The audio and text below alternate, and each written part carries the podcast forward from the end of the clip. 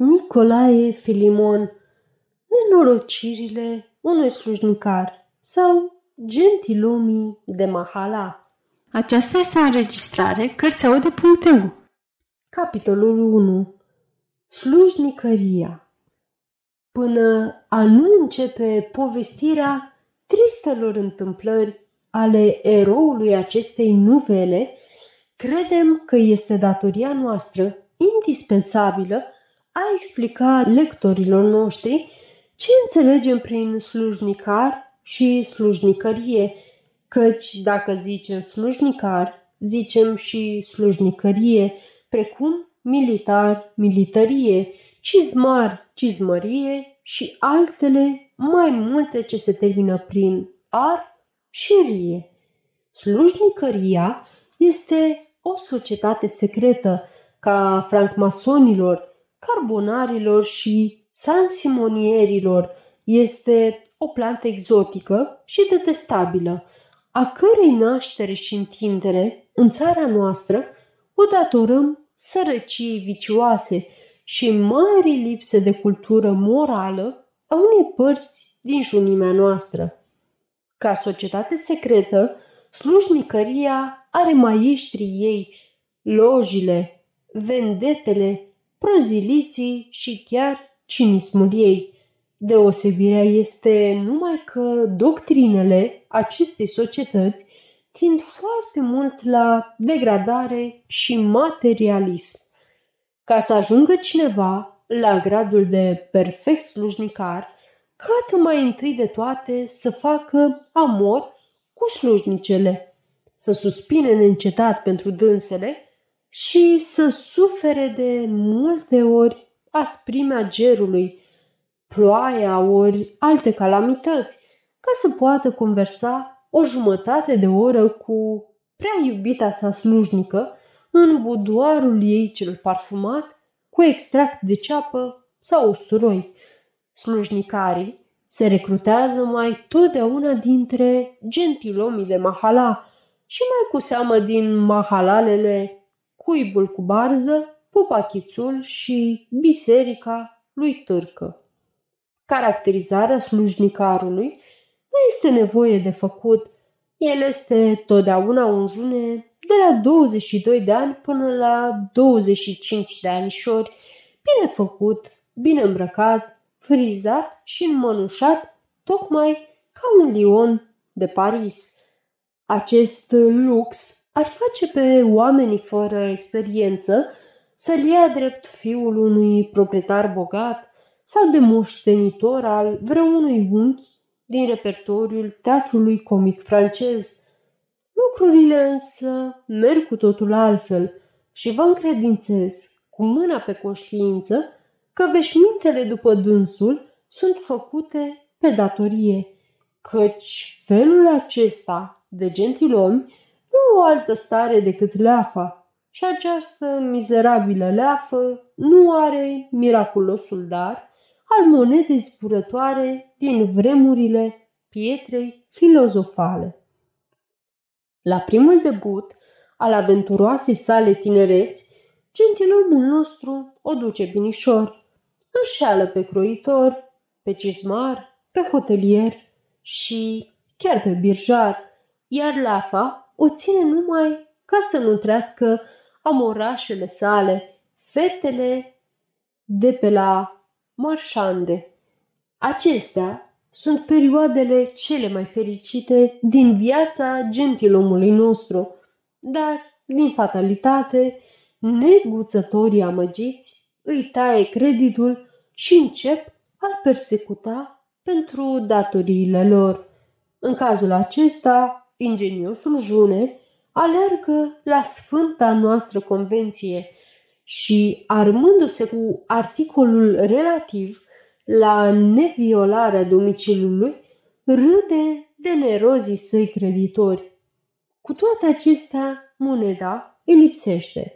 Credit nu mai are la nimeni.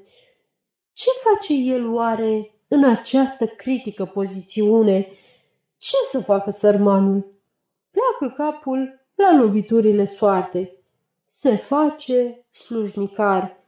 În această nouă situație, spiritul său se subțiază ca firul de borangic. Imaginația lui se înalță până la al nouălea cer, devine filozof peripatetic, patriot și încă patriot, nu glumă, reclamă abuzurile căci funcția lui, dacă are vreuna, nu-i permite să fure, devine inamic neîmpăcat al ciocoilor, îi înjură și îi neacă cu cele mai negre epitete, fără să se gândească că această clasă disprețuită de dânsul este Phoenixul deșertului, care se renaște din cenușa lui mai tare după cum era înaintea arderii sale. El nu înțelege că afirmația ciocoi este sinonimă cu cea de bogat și puternic și că mai toți cei ce se ridică din noroi la putere și bogăție devin bașca ciocoi și, pentru mare nenorocire, aceste gloate de plebei pe care entuziasmul nostru de la un moment îi ridică la putere și bogăție, ne lovește cu copita mai des și mai rău decât caii născuți și crescuți în grajduri. În fine, slujnicarul nu voiește să înțeleagă că ciocoiul convenției este mai coruptibil și mai fără inimă decât acela al regulamentului. Slujnicarii sunt de mai multe categorii sau tagme. Când face parte din ceata poeților, atunci cată să fugi cât vei putea de dânsul sau să te rogi lui Dumnezeu să-ți dea răbdarea lui Iov din Biblie, căci altfel nu vei putea să suferi scălămbăturile și declamările lui fără să te apuce râsul. Nu apucă să-ți zică bună ziua și te năbușește cu citate din Milton, Lord Byron, Victor Hugo și alți mulți poeți păgâni și creștini, iar după aceea începe a-ți înțepa urechile și a te face să-ți pierzi logica și bunul simț prin poezii de felul acesta. Ciocoiul infernal, ce groaznic întuneric și luna cum lucește, teribil suflă vântul și glasul filomelei îmbată ochii mei. În aste triste locuri și pline de amor, să arată înainte un trădător ciocoi ce țara întreagă face să geamă surâzând și înfinge ciocul în sânul, în sânul maicii sale. Și a doua zi cu botul, mânjit de-al țării sânge, se plimbă prin oraș.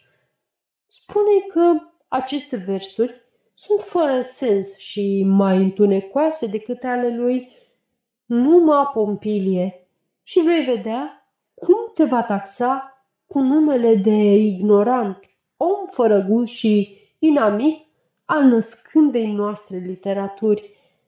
Dacă slujnicarul s-a dus de două-trei ori pe la facultate de drept, nu te mai slăbește din ius regie, ius papirianum, cele zece și mai în urmă 12 table de plumb sau de tinichea, Lex Flavia, Lex Catinia, de Nefanda Venere, Breviarum, Alaricianum, Justinian, etc., adăugând pe la soroace câte un ipso iure, în abrupto, ex officio și alte mai multe secături de felul acesta, prin care se silesc a demonstra că nu este bine a lăsa avocatul pe clientul său să moară de foame după moarte. Dar soiul acesta de slujnicari rămâne nul pe lângă slujnicarii politici. Aceștia sunt teribili. Pe slujnicarul politic niciun guvern nu-l mulțumește apucă să se formeze bine un minister și slujnicarul patriot începe a-l descrie cu cele mai negre culori și se silește, prin orice mijloace, al face să treacă, în ochii publicului, drept infam și trădător. Locurile frecventate, mai ales de către ortodoxi și slujnicari, sunt două. Grădina Cișmigiului, pe timp de vară, și cafeneaua din pasajul roman în timpul cel friguros al iernii. Aci se adună slujnicarii de toate nuanțele, deci varsă veninul asupra oamenilor ajunși la putere.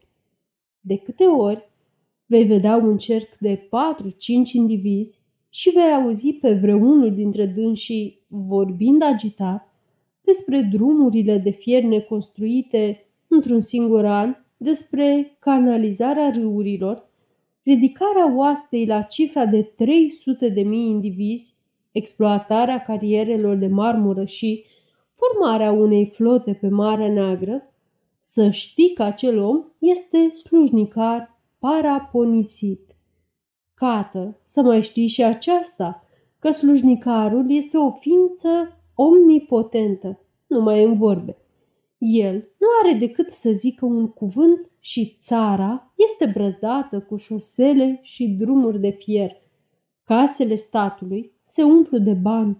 Cultura și instrucția ajung pe cea din Germania. Cu un cuvânt, România se ridică la cel mai suprem grad al fericirii sale. Din nenorocire însă, guvernul nostru nu știe să se folosească de consiliile patrioților slujnicari și de aceea lucrurile merg cu susul în jos. Slujnicarul adevărat, pe lângă alte daruri, mai are și virtutea cumpătării. El șade toate ziua în cafenea, fără să guste ceva, sau dacă din întâmplare bea o cafea neagră sau o dulceață, potrivește tocmai timpul când cafeneaua este plină de oameni și pleacă fără să plătească. Unii zic că face aceasta din distracție, dar gurile rele susțin că nu plătește fiindcă nu are parale. Unicul viciu ce s-ar putea imputa acestor doctrinari este afecțiunea ce o au asupra slujnicelor. Dar tocmai acest amor, ce pare un defect în ochii profanilor, pentru slujnicari este un act de devoțiune, o practică religioasă, este chiar deviza societăților. Iată ce este societatea slujnicarilor în simț colectiv și ce este slujnicarul în parte.